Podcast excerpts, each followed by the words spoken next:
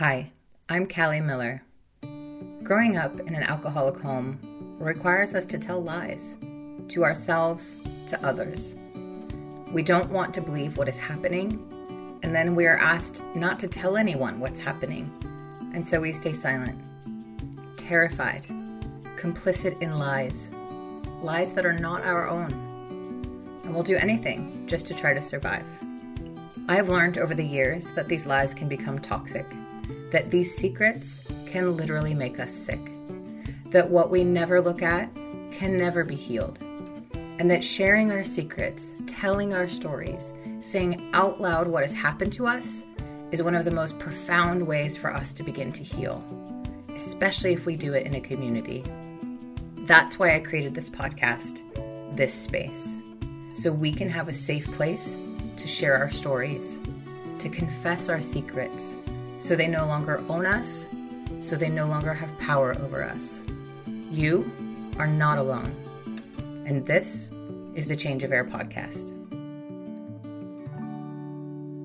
In today's episode, I want to talk about some mind-body practices that have been instrumental in my healing and that I use very regularly on and off. And some were instrumental when I was really first starting to deal with everything and, going to therapy twice a week and really trying to understand what was going on with me, which I talked about in earlier episodes.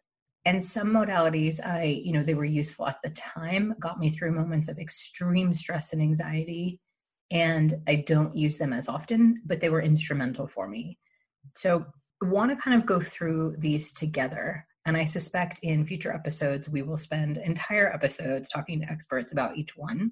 But I think of these first set of episodes as a sort of toolkit. I wanted to share my story and help others understand they are not alone. And I also want to give you some practical tools that were very useful for me, so that by the end of these first 5 episodes, if you listen to nothing else, you've at least got this sort of toolkit to work with to know that you're not alone. In previous episodes, we've gone through, sort of every kind of meeting you can go to and all of the support for specifically children of alcoholics. But what I find challenging, and you'll know this if you listen to all the previous episodes, what I have always found challenging about the traditional AA for alcoholics or the Al-Anon for us is that it didn't really blend Eastern and Western. And you've heard me talk about this before. I really feel that what is missing in general from this kind of healing, from any kind of codependency healing, from any real understanding of trauma and how to heal from trauma, short of a few books, there hasn't been much of a merging, making it really publicly available and totally acceptable to go to therapy and do some tapping and do some breath work and do some yoga and also see a doctor. This kind of blending of both, I feel, has always been missing. And in my own healing, I recognized that I needed both, that it wasn't possible doing all one way or the other way, and that the blending was the magic for me. So I started Change of Air because of that, because I just felt there was a vacuum. We weren't talking to other people. We weren't hearing other people's stories. No one was talking about this. It was shameful. So I wanted to remove the shame, but I also wanted to just jump up and down and say, these things have been really effective for me.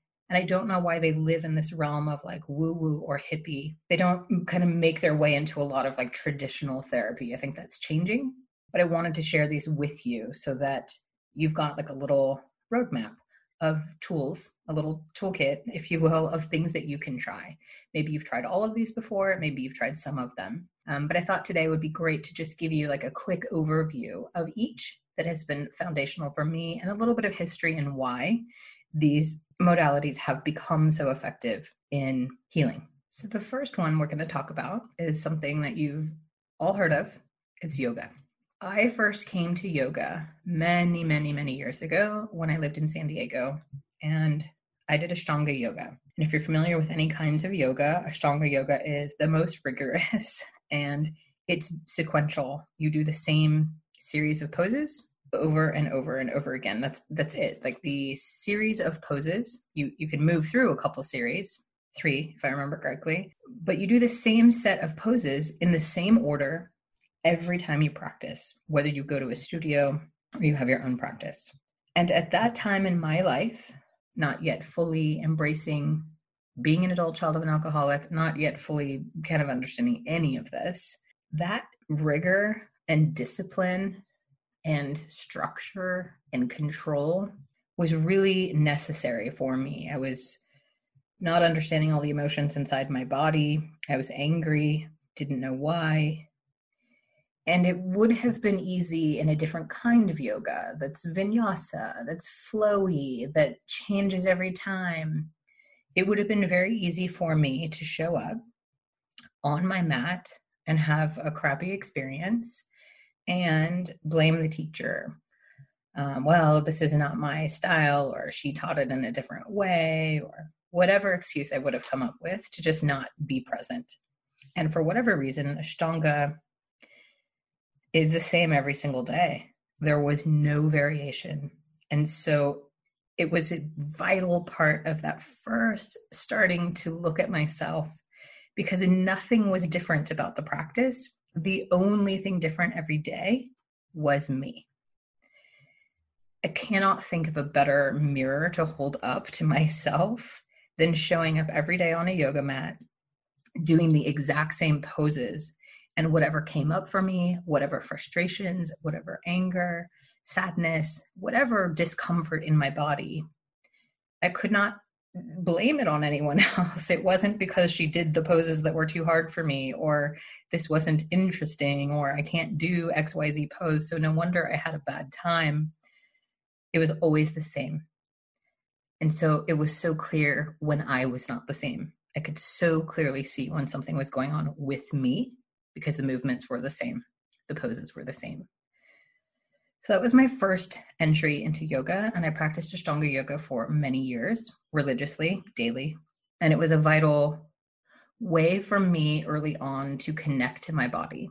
Again, this is before I really understood all that was going on with me, before I had really internalized and begun to understood that I was an adult child of an alcoholic or two alcoholics, really, and the effects that would ultimately have on every part of my life. I didn't quite know, but I did know that this consistent practice of moving my body in a very orderly, structured way felt good and felt necessary. Even when it was very uncomfortable, even when I didn't like how I felt during the practice, I could tell that some part of this was useful and helpful to me. So I continued doing it for many years. And then life got busy and I started traveling a lot for work, and I stopped altogether, entirely. I completely stopped my yoga practice, started going to the gym, working out, moving my body, but not in that kind of hold up a mirror to what's going on with me sort of way. And I don't think I even noticed how disconnected I had become from yoga until I started working with a yoga company and working with incredible yoga teachers from all over the world not too long ago, maybe 10 years ago. And I realized, here's this practice that was so important to me and foundational at a certain part of my life that I just gave up entirely. So I started practicing yoga again, but was fascinated to not do Ashtanga. I definitely didn't want to do Ashtanga. And to find that vinyasa could be flowy and playful and joyful and hard or easy, or we could do yoga nidra, or we could do a little yin, that it need not be intense or it need not be too simple. Like, just that there was such a variety, and there was so many different ways that I could tap into my body and into what was going on with me, without it needing to be this like extremely rigorous structure.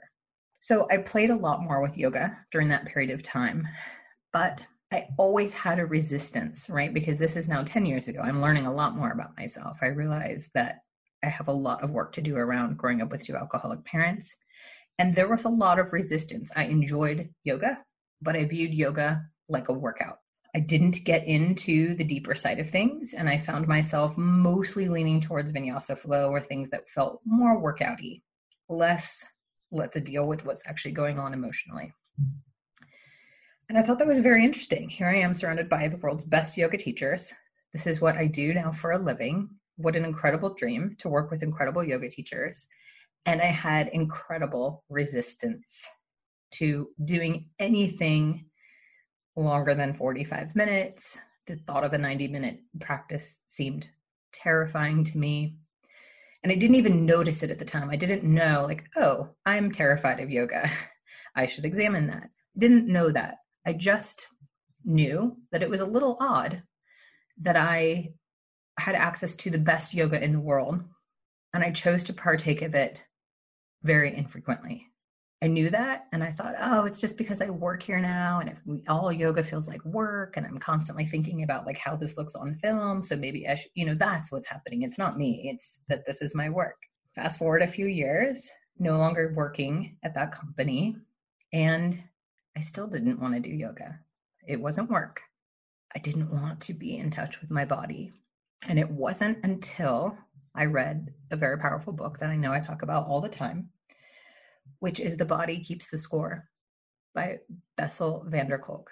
It's a brilliant book. I'm sure we will do many future episodes just on that book, because it's packed so full of so many powerful realizations about how to heal from trauma, but the title gives it away. The whole premise of the book is that our bodies store all of our trauma. So no wonder I was not interested in doing yoga anymore, because anytime I did it, stuff was happening within me and I didn't like it. Now, I didn't know it at the time. I wasn't conscious enough to say like, oh, body, our bodies store trauma and therefore yoga is releasing my trauma and this feels bad, so I'm not going to do this. Maybe I should talk to my therapist about it. I didn't understand any of it, but I knew that I was resisting a thing that used to bring me so much joy. So I read this book, and Bessel specifically talks about yoga in a whole chapter and why it is so impactful for people with trauma, like how the yoga itself and the movement starts to sort of move things and move trauma in your body. So I'm just going to, there's two beautiful, I'm going to link to this incredible Kripalu. Kripalu is an amazing organization. They have incredible retreats throughout the year.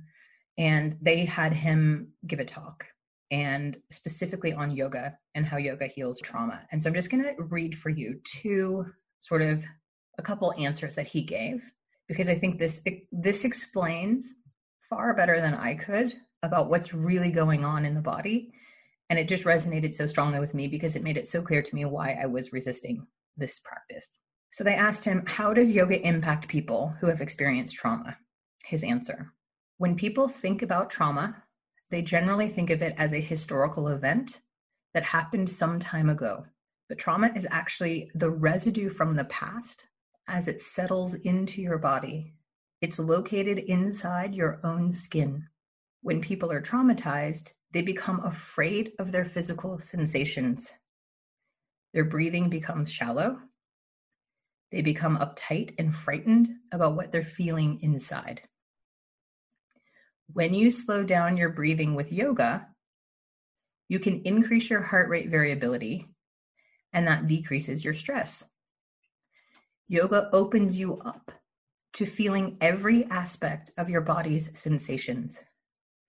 It is a gentle, safe way for people to befriend their bodies where the trauma of the past is stored. They then asked him, how important is talk therapy in treating trauma? If you've been traumatized, you're likely to have a very distorted relationship to your body. My particular belief is that trauma is really a somatic issue. It is in your body. And because of that, yoga has great relevance because it goes directly to sensing and befriending your body. While talking to a therapist and knowing what happened and being able to articulate it is an important part of healing, the most important part is starting to regain ownership of your body and being comfortable in your own skin. No wonder I didn't want to do yoga. I was doing all the therapy. I was talking about what I was learning, but I resisted the connection to my body. At some point during all of that, I started running a lot, an enormous amount, heavy, intense running. So I was connecting with my body, but in a very bossy, masculine, pushy, I'm in control of my body kind of way. almost shoving down all my emotions with my power running. Of course, I resisted yoga. So I asked him an additional question. What does the evidence show as far as yoga being beneficial for healing trauma? And he said, our studies show that yoga is equally as beneficial or more beneficial than the best possible medications in alleviating traumatic stress symptoms. In the studies that we did involving neuroimaging of the brain before and after a yoga class, we were able to show that the areas of the brain involving self-awareness get activated by doing yoga. And those are the areas that get locked out by trauma and that we need to access in order to heal the trauma. Incredible. So it makes complete sense to me why I avoided it so long. And so I offer that up to you as I don't have no idea what your experience with yoga has been. If you've, like me, practiced it for a long time, and then the closer you got to healing, you strangely had no interest in this practice. I know many people who have taken their first yoga class and cried on their yoga mat because it just unlocked a flood of emotions. Whatever it is for you, I just want to kind of open this discussion up with yoga, because I think it is, luckily now, 10 years ago, it was less accessible, but I think it's quite accessible now. You can find incredible online yoga classes. Every city has a local yoga studio. It's actively available for all of us. And it may not be something that you find is useful every day, but I encourage you to cultivate a yoga practice and see what you see and see what comes up. It's been a pretty incredible realization for me that resistance was coming from such a powerful place of not wanting to look at my pain. And what a beautiful thing that just moving our bodies on a yoga mat can unlock that pain. The tricky part, and why we cry sometimes on our yoga mats, is that in unlocking that pain, we do release it into our bodies and need to process it, which is why for some yoga can be really intense. But it was powerful enough that I wanted to start there. And I really encourage you to start with a couple days a week, see how you feel, see what comes up for you, see what blocks, see what resistance comes. It may not be as strong as mine was, but I think it's really, really worth exploring. And I'm going to share on the blog he just has so many incredible quotes and thoughts of why yoga is so effective and how, this connection to our trauma that is truly settled into our bodies can be released. So I'll share all of that on the blog, but yoga, try it. The next thing that once I started doing yoga and once I was working with incredible yoga teachers, I was obviously also working with incredible meditation teachers. And meditation, if I had resistance to yoga, oh boy, did I have a resistance to meditation. Sit quietly with my mind and my thoughts. Hell no. Absolutely, unequivocally, no, absolutely no. The very thought of it seemed silly to me, woo-woo. Again, this was a decade ago. Mindfulness now and meditation, there are so many incredible apps, such access to great teachers, and a lot of teachers who make meditation really accessible and straightforward instead of sitting 60 minutes on a mountain trying to reach enlightenment, right? How can meditation be part of everyday life? I feel like we have so many tools now that it's much more accessible. But for anyone who has experienced trauma, sitting with your own thoughts can be really, really overwhelming. I resisted meditation for a very long time. And funny enough, and I tried it, I tried multiple times. I was working with these incredible teachers that people pay thousands of dollars to go on a retreat with this famous person. And I just wasn't getting it. And there was a lot of shame attached to not getting it. Why can't I sit quietly? What's wrong with me? I must be broken. I can't do this. And funny enough, I was in jury duty, on a lunch break at jury duty. And one of the jurors was chatting to someone else. I overheard her. And she was a meditation teacher. And she said to this person, as I was eavesdropping, he was asking her questions. And he said, I just can't clear my mind of the thoughts. I can't, the thoughts just keep coming and I can't. It's very stressful to sort of clear my mind of all thoughts. They keep appearing. And she said to him, oh, no, it's not about clearing your mind of the thoughts. You will always have thoughts. Meditation is simply to sit in silence and notice them. Notice a thought, see it go away. Notice the next thought, see it go away. Notice the next thought, see that it's not going away. What is that about? That's the entire practice of meditation. That's how she distilled it down for him in the cafeteria in LA at jury duty. And it clicked for me. And I thought, oh, I don't need to achieve enlightenment. I don't need to clear my brain of everything that's going on. I need only sit and notice my brain. From that day forward, I started practicing meditation every day. And as powerful as yoga has been, and as powerful as some of the other tools that I'm going to share with you, but you have also been, meditation for me has been the most transformative of all the mind-body practices that have been part of my healing. Because when, for me, could be different for everyone, but when I sat every day, and I started with 10 minutes, 10, that's it. Even now, when I do a really long meditation, it's 15, but it's mostly 10 or 11 minutes every day. That's it. When I sat with my thoughts every day, day after day after day, month after month, year after year, you notice very quickly what things you keep thinking about, what things just keep appearing all the time.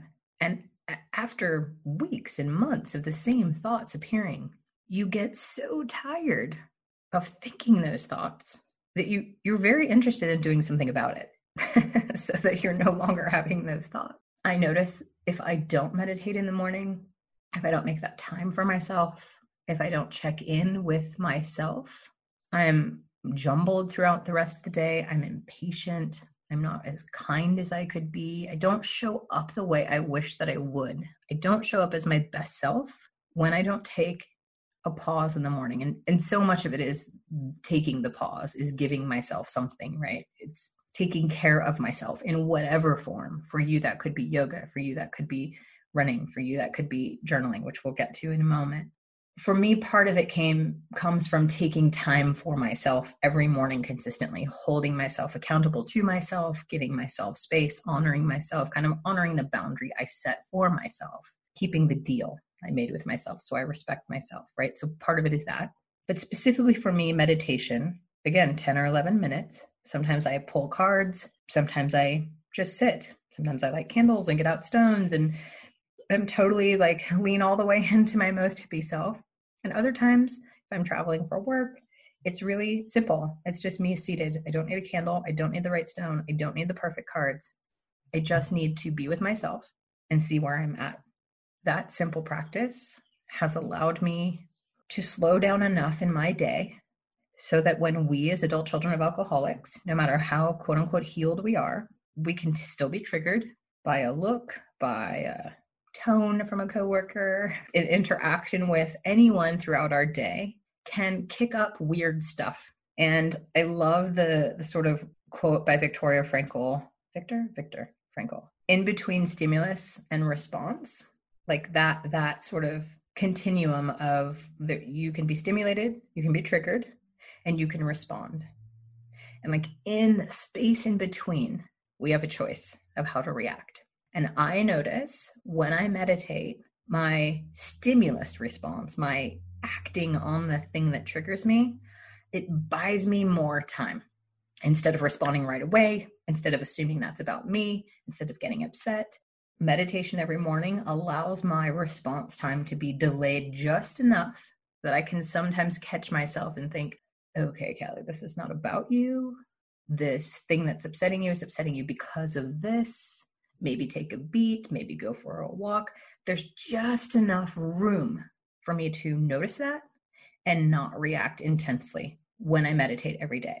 And if I don't meditate in the morning, my response times get a little dicey. I could get a little spicy by the afternoon if I haven't had that time, because that time then creates enough expansion in me and in my day that I'm able to catch myself in negative thought patterns and in cycles, behaviors that I'm trying to correct, responses that I'm trying to not have, to sort of really pause and understand where something's coming from before I respond. And so that stimulus response, like the space in between that for me has come entirely from meditation. I don't know what your practice is, if you have meditated, if you had the exact same experience I had, which initially was just deeply painful, really awful, couldn't clear my mind, definitely didn't reach enlightenment, didn't feel this was clearly for me, and maybe even something was like I was broken because it just didn't work for me. As you might expect, Bessel van der Kolk, also, who wrote the book Body Keeps the Score, has a lot to say about mindfulness and how observing our minds can be really useful. So I encourage you to seek out really great meditation teachers. We have tons online, lots of great apps. If you just want to like set a timer, I'll share a lot of these on the blog so that you have access to every kind of tool. But I encourage you to creep your way in. Start with 2 minutes, start with 5, and use that tool that I learned by, completely listening to someone else's conversation, that it is not about clearing your mind of thoughts, but it is simply being present to notice them as they come and go. And as they come and go, it's not your job to push them out. It's just your job to observe them. And for me, observing the same thoughts over and over and over again led me to a place where I wanted to change my behaviors because I didn't want to have those thoughts anymore. I wanted to think about something else. So that's meditation. An extension of meditation that has been really powerful for me in the past few years is something called breathwork. My breathwork coach, Gwen Ditmar, is incredible and taught breathwork to me at a time where I was making huge transitions. I was in a pivotal moment. I had started really realizing a lot about being a child of an alcoholic.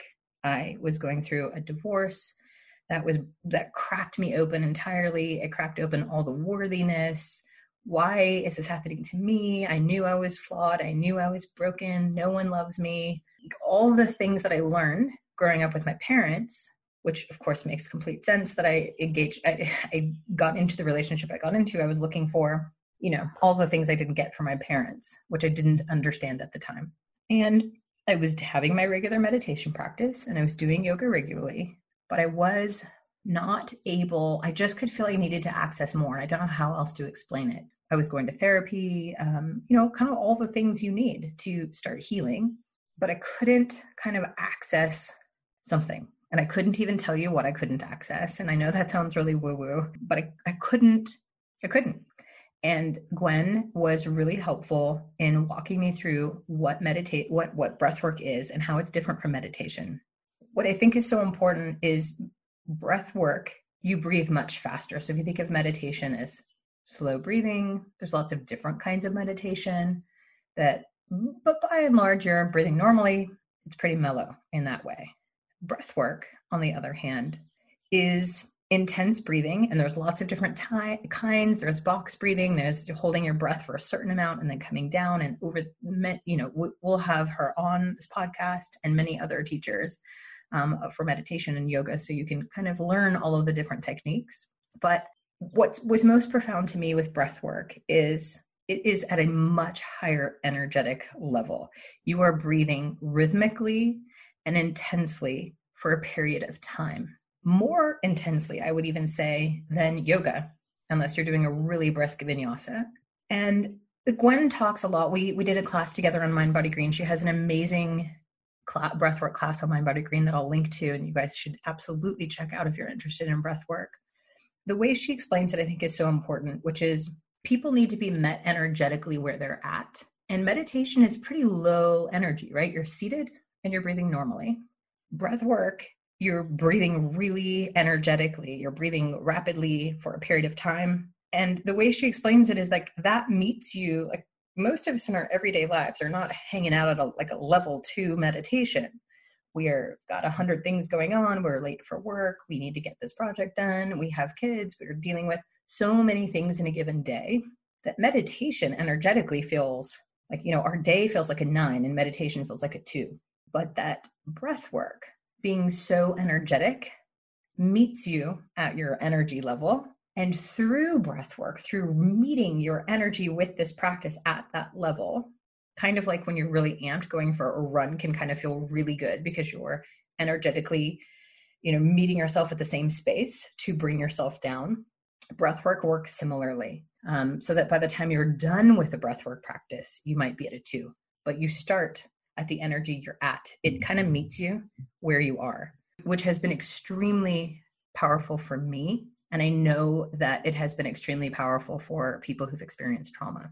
So Bessel van der Kolk, as I mentioned, has talked a lot about meditation and the practices of mindfulness and breath work. And that for those of us who've experienced trauma, mindfulness can almost feel physically intolerable, as I talked about with meditation. Like the sensations as your mind tries to focus can be overwhelming and you can get really agitated. I know people talk about trying meditation and they get physically really stressed out because it's so discordant with our energy to sort of sit and be quiet. So breathwork is this beautiful practice that's not quite as movement-based as yoga, but it's not as mellow as meditation, that kind of allows you to breathe and connect with your energy at the pace that you are currently at the rate your heart is racing at the rate your thoughts are racing, and slowly get you down. That for a period or two of 2 or 3 years for me made all the difference. That very practice and the realizations I had after breathwork practices are what led me to start Change of Air.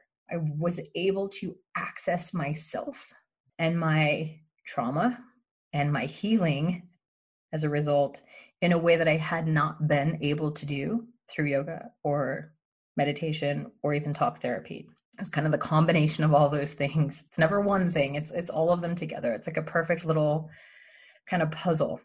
All the little tools in my kit that I needed to wield at different times. Breathwork for me kind of allowed me to access myself at a deeper level. It is very common for people who have a breathwork session to have their hands clenched really tight, very, very tight, cramp up because there's so much energy that you're so scared to let go of. It is also very common to cry. That happened with me frequently. It is an incredible practice. You can access great things online. Again, I'll link the MindBodyGreen class with Gwen. But you can also book private sessions with people or do simple breathing exercises once you learn them to begin to make this part of your practice regularly. I don't practice breathwork regularly because I personally have such big experiences when I go through breathwork that I like to be with someone else in the room just so I can like completely let go and feel safe. But there are many, many times where I notice myself throughout a day where I'm getting very active and very intense or overreactive when I'm acting in a way that I know is way over the top for the situation at hand. I have been able to pause and say, okay, my energy's way up here. This is not a time for a little meditation. I need to do some active breathing right now to be at the level I'm at, so that I can come down a notch or two, so that I can, again, between stimulus and response, not respond in a way I know I shouldn't, or that is like a way out of proportion to the situation at hand. Breathwork has been invaluable in those situations. And there are some really easy ones that I'll link to that are not long. You can do 7 minutes. It need not be an hour long situation. So that's breathwork. A few other tools that I want to just make sure that you have in your toolbox. Tapping. I don't know if you've done tapping. I don't know if you know what tapping is. Sometimes it's called EFT, Emotional Freedom Technique, but it's essentially an organized way that you take your fingers and you tap on your forehead, you tap certain parts of your body and your face, kind of from the shoulders up, in an organized way. And you say certain things to yourself, and I'm going to walk through what it is just so you have like the essence of it. And then I'll link to lots of tools for you. But essentially, trauma affects us in our bodies. It's obviously stored in our bodies. But sometimes I notice if, for example, I haven't done my meditation and I'm not in a place where I can do breath work, like I'm in public and I can't lay down and breathe in the middle of a busy area, I sometimes need a tool to help me calm down in the moment right away and talk to myself about what's actually true versus what is coming up for me in the moment. So again, Bessel, I'll use his quote because he also talks about EFT in his book. He is talking about a patient and he says, I taught her to use her fingers to tap the sequence of acupressure points on various parts of her body, a practice that is often taught under the name of emotional freedom technique, which has been shown to help patients stay within the window of tolerance and often has positive effects on PTSD symptoms. In order to change, people need to become aware of the sensations and the way that their bodies interact with the world around them. Physical self-awareness is the first step in releasing the tyranny of the past. Practicing tapping calms down the sympathetic nervous system so that you are less likely to be thrown into fight or flight.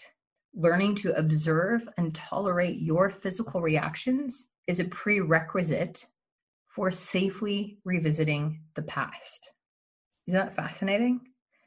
That it's only in that sort of removing our fight or flight, calming down, that we're sort of able to safely go to the places of trauma and sort of sit with those experiences and process them. So EFT, I'm going to walk you through what it is, and then I'll give you a little story of how I recently used it. There are 6 parts to it, as I have been taught. So I'm going to walk you through the 6 parts. 1, it's a space of safety as we tap in a step-by-step manner to face our fears in the past. 2, it's mindful awareness of the physical sensations in our body. 3, it's verbalizing statements of love and acceptance, because as you tap, you actually say things to yourself, which is pretty powerful. Like just the tapping alone is sort of interesting, but it's the tapping and the statements that you say to yourself when you're tapping that sort of combine to be really powerful. 4, with the use of fingertips, you tap specific points on your body. And that physical action in the exact spots release stored and unresolved disruptive energies in your body. 5, sorry, so I'm tapping the microphone. Tapping sends a calming signal to your amygdala that governs your fight and flight response before you engage in cognitive processing. So it sort of like calms you down so that you can actually take in the phrases that you are verbalizing to yourself. And then 6, breathing to center yourself in the present helps you access and kind of release trauma. So I'm going to link you to several great videos that sort of walk you through 2 taps on your forehead, then 2 taps on your cheek, then 2 taps on your chin. It's a very specific order. Once you learn it, you'll kind of know it and you'll be able to access it all the time. I have even been known to not know the order or remember the order, and the very act of tapping on myself in moments of extreme stress, just tapping my forehead and then my chest and then my cheeks and knowing like I'm kind of getting it right has been extremely helpful in moments of high stress. So I'll give you an example. Not too long ago, I had to go to the ER. I had a really deep cut in my arm because the sliding door in my office, I shut it too hard, and it's really old, and the entire pane of glass sheared off and sliced through my arm, my upper arm. I faint when I give blood. So this was a really, really overwhelming, like I faint in, when there's blood in movies. We'll have to do a whole episode on fainting and trauma because it's fascinating what I've learned. But the very idea of a lot of blood coming out of my arm, like I'm not a nurse for a reason. Very stressful to me. Have to go to the ER. I'm bleeding. The wound is deep. I'm just trying so hard not to faint. I get to the ER and the ER is packed. It is so full of people. It's clear that I'm going to be sitting there for hours, and I'm there with people who are sick and coughing. And I have this huge open wound and it's bleeding and I'm like dizzy. I'm trying so hard not to faint, and I can see that it's going to take a really long time. Then they come and look at me, and they tell me that all the beds are full in the back, and that they're probably, you know, like wait an hour, but they're probably just going to have to stitch me up in the hallway. I mean, probably not an ideal experience for anybody, but for me, that's like, it pushes every conceivable button. Like I was on a level 10, like I couldn't access breath work. I couldn't. Certainly, there was no meditating. I was like on a scale of 1 to 10, I was a 20. I was energetically, absolutely freaking out. My heart was racing. I was really scared. And I was also trying not to faint. And I noticed, because I've been a fainter my whole life at the sight of blood, I do know that a cold compress and laying down can really help, but I'm in a hospital. The waiting room didn't feel super clean. but it was really cold outside. I remember it being kind of cold and windy. And so I kept going outside. I just kept saying, okay, understood. I'm still here. Let me know when you can see me to stitch me up in the hallway. But I kept going outside, and I would sit down outside in this cool air. And the only thing I could think to do, the only tool that like in all that intensity that like rang true for me, was tapping. I knew that I had to like get back into my body to like calm myself down. I was feeling like just as intense as when my parents would have just a raging fight, or my alcoholic stepfather would be throwing things in the house. Like I was at that level. And certainly cutting your arm and going to the ER for anyone is stressful. Even cutting your arm and going to the ER for someone who doesn't like blood and faints is stressful. But that sort of like not being able to be seen, not mattering, like all of that combined just felt like all of my life's traumas were like right there pressing on me. And I was just getting more and more anxious. And so I found tapping. To this day, I feel like this is the only thing that got me through. I kept going outside, and I would sit down and I would just tap again, totally in the wrong order, not even doing it right. Tapping my forehead, tapping my chest, tapping my shoulders, tapping my cheeks. I'm going to be okay. I'm going to get through this. Again, it's not even the right language. The language is like, there's a very specific structure of like, even though this is happening, I know that this is true instead, right? That's kind of the language of it, to reinforce that like, even though I'm feeling this, this is ultimately true. I didn't even use that language. I was just tapping to bring myself back to my body, back to the moment, and letting myself know, like, you're here, you're in this body. We need not be on plane 11 of anxiety and stress. We are here. You are going to get through this. And the physical tapping just brought me, like the sensation of touching myself brought me back to myself enough that I could be calm enough to go back in there and face it. Now, I had to do this 6 times over 3 hours. Like it wasn't, it kept getting more and more stressful. But that was the key. And that to me demonstrated more than any other time I've used tapping. That was the demonstration to me of how powerful that technique can be in moments of high stress, when you're in a place where you can't kind of lay down and do breath work or yoga. So I share that with you because that might be the tool that for you is a game changer. And I feel like you should know about it. The last thing I want to talk about is journaling. And it may seem silly that, oh, journaling, that's not a healing technique or mind-body practice. And I, having been a lit major and a writer in various capacities throughout my entire career, I always looked at journaling as something that was a little silly, if I'm totally honest. You know, I worked for literary agents when I was in college, and I think I secretly always, I know that I've always wanted to write a book. That's always been a thing I wanted. I worked with a lot of very famous authors and was deeply intimidated by them. To this day, the only people that really intimidate me are famous writers and athletes. I was very familiar with writing, and I love writing, and I think I'm a good writer. But I never thought of writing as a healing, like even The Artist Way, Julia Cameron, like this idea of writing and journaling, like writing your pages and creativity. Like I could see that, but always around writing fiction or writing a book. So the idea of journaling, to me, I dismissed for many, many years of my own healing. I dismissed it entirely as some sort of like diary. Like we're adults. We don't need to keep a diary. We kept diaries when we were teens. I could not have been more wrong. Journaling in the past few years has been really transformational for me. I knew when I was very young, I kept diaries, and I knew that in writing was always how I figured out how I felt. It wasn't until I wrote it down that I could then just have like enough distance to say, so that's how I feel about that thing, whether it was a work thing or a relationship thing, or something much bigger and foundational. I knew that, but kind of like my yoga practice from many years ago, I had just relegated that to the past. And for many years, just thought journaling was silly, or, like an adult sticker book or something. Like, it just seemed silly to me. But I have been researching it a lot because I finally, a therapist of mine said, you need to journal. You need to write down your thoughts, which I thought was really silly. But I did it, and I started doing it every day. And now I do it after every meditation. So it's almost like my meditation practice is there to observe the thoughts, not to shove them away, but just to be like, huh, that's interesting. Okay, I'm thinking about that still. That's annoying, duly noted. Right after my meditation practice, I then journal. I journal out anything that came up that I want to resolve or think through.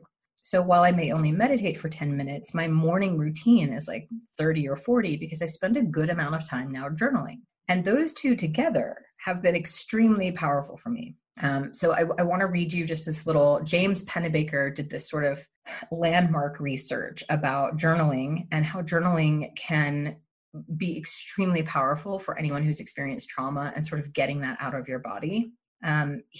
He talks about it as expressive writing, that journaling is expressive writing. And he says that writing for 15 to 20 minutes at a time over several days, whether it's about a past traumatic event, whether it's that specific, or even if it's just secret concerns, which is basically what I feel like always comes up for me in meditation, that writing for 15, 20 minutes at a time over, day after day shows measurable improvements in immune system function. Fascinating. Other studies that he did around short-term writing showed that wounds on skin healed faster if people were writing about their concerns about it.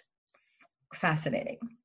So what he sort of got to in all of his research is that suppressing our emotions, particularly if we've experienced trauma, and pushing them down, which certainly as an adult child of an alcoholic, we spent our childhoods pretending we didn't have feelings and needs, right? We shoved them all down just to kind of survive. That without journaling, we need to get them out, essentially.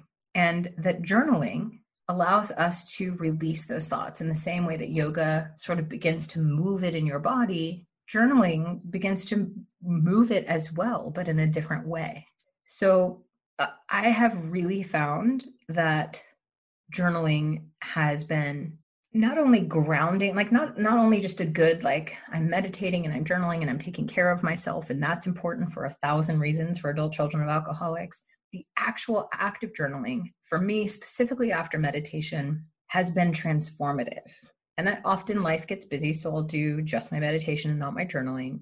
And I notice a difference. I notice a difference when immediately after meditation, I don't take the time to process what has come up for me. I know lots of people have different ways they journal, which is sort of like bullet journaling, which can be these are the things I did today, or can feel even more like a to-do list, and they're very beautiful. It's almost more like a planner. Mine are really free form. And as someone who always wanted to be a writer and worked with really famous writers for a long time, I would buy beautiful journals and be terrified to write in them because I needed every word in them to be Tolstoy, just beautiful, perfect fiction or beautiful sentences. And it took me a long time to allow my journaling to be really raggedy, not pretty, doesn't need to even make sense necessarily, certainly not perfect handwriting. Just getting out whatever has come up.